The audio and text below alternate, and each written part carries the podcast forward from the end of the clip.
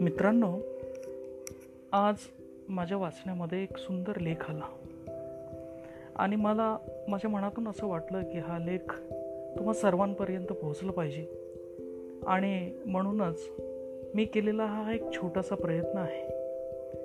जरी लेख सुंदर असला तरी त्याची सुंदरता जोपर्यंत वाचकापर्यंत पोहोचत नाही तोपर्यंत ती पूर्ण होत नाही असं मला वाटतंय. हा लेख आहे साहित्यिक प्राध्यापक राम शेवाळकर यांचा. त्याचं टायटल कृतज्ञता असं आहे. आपण कृपया ते ऐकावं आणि आवडल्यास मला त्याचा फीडबॅक द्यावा. धन्यवाद. माणसे चांगली असतात किंवा वाईट खरी असतात किंवा खोटी असतात आपली असतात किंवा परकी असतात आपापल्या अनुभवावरून आपण हे ठरवत असतो.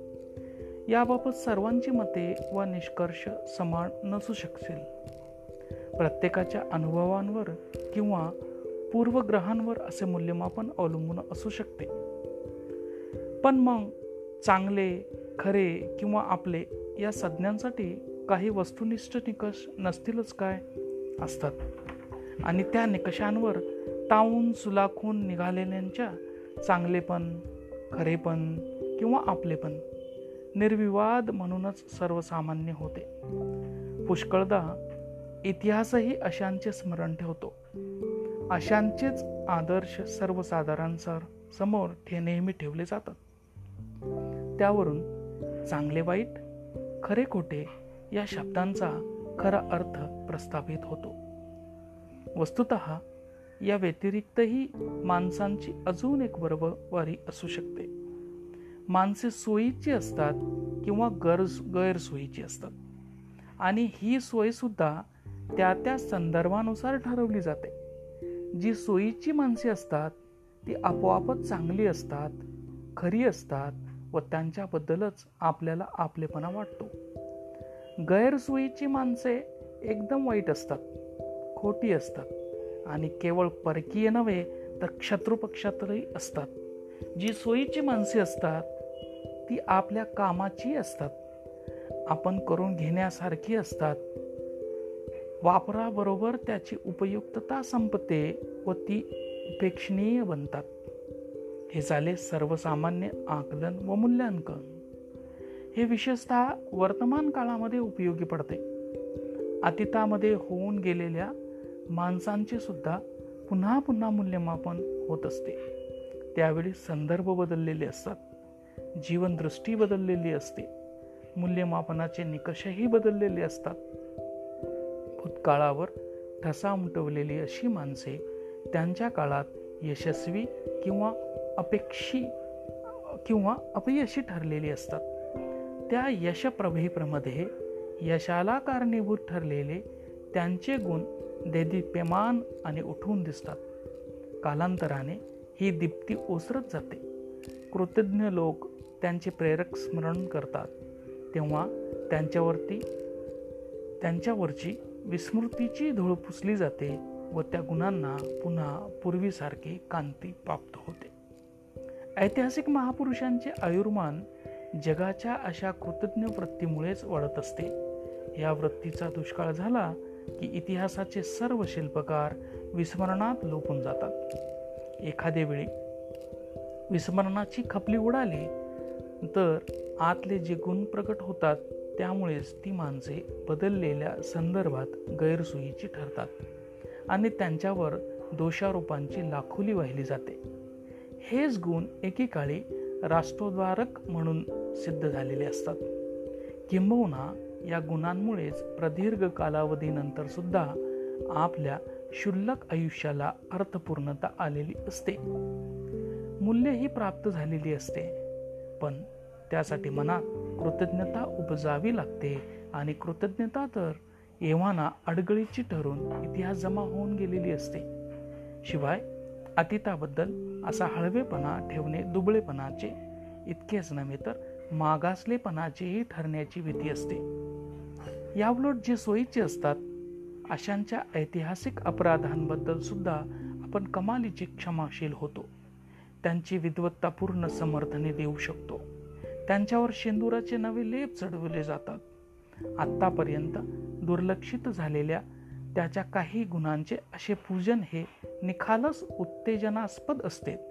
दैवयोगाने ही गुणज्ञता अतीताला कवेत घेण्याइतकी व्यापक होऊ शकली तर आपली न्यायबुद्धी अधिक निरामय होईल. पारतंत्र्याचा निराश करण्यासाठी ज्यांनी आपले बुद्धी कौशल्य ज्ञानमत्ता साहसी वृत्ती पुरुषार्थासारखे गुणपणाला लावले ऐन तारुण्यातील सुखाभिलाषांकडे निग्रहाने पाठ फिरवली व स्वातंत्र्यकांक्षेने प्रज्वलित झालेले आपले आयुष्य वधस्तंभाला अर्पण केले किंवा समाजाच्या सर्वांगीण उद्धारासाठी मननप्राय यातना सहन केल्या. समाजाचा निष्कारण छळ सहन केला.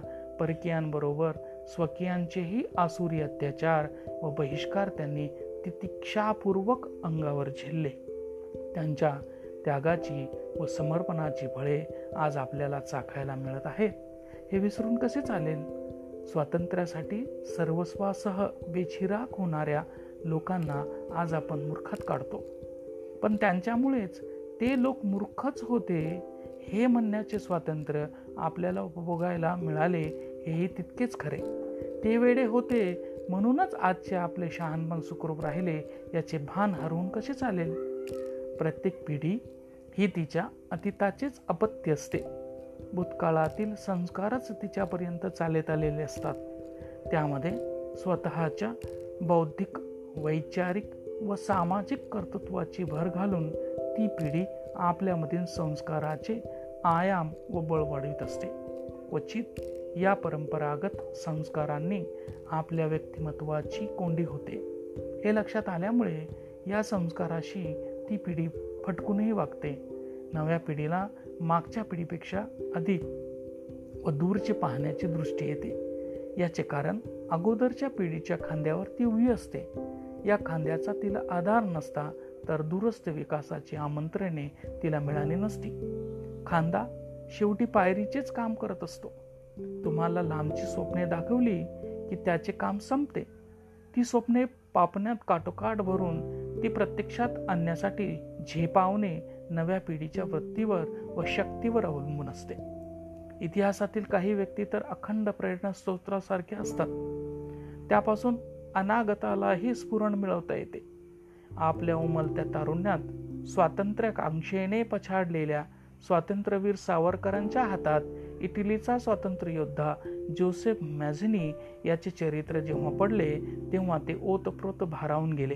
म्हणाले मॅझिनी म्हणजे इटलीचा रामदास व रामदास म्हणजे भारताचा मॅझिनी. कारण स्वातंत्र्य संग्रामासाठी प्रेरणा देण्याचे दिशा दाखवण्याचे व संग्रामोन्मुख करण्याचे बळ दोघांच्याही स्मरणात सारखेच होते. स्वातंत्र्य मिळाल्यानंतर सुखासीनतेला चटावलेले लोक मॅझिनीला विसरतात आणि समर्थांनाही विसरतात. व्यक्तित्वावर चंगळवादाचा तवंग आला की दृष्टी अंधुक होते. त्यामुळे आपल्याला कार्यप्रवृत्त करणाऱ्या प्रकाशाचे महत्त्व जाणवत नाही. हे मनुष्य स्वभावाला धरून आहे. असे मानले तरी कोणत्याही परिस्थितीत अपकाराचे समर्थन करता येत नाही. कारण कृतज्ञता हा एक मौलिक मानवी गुण आहे. त्यामुळेच माणसाचे व्यक्तित्व प्रगल्भ व समृद्ध होते आणि ही समृद्धी हीच खरी मानवी संस्कृतीची श्रीमंती आहे असं मला वाटतं. धन्यवाद.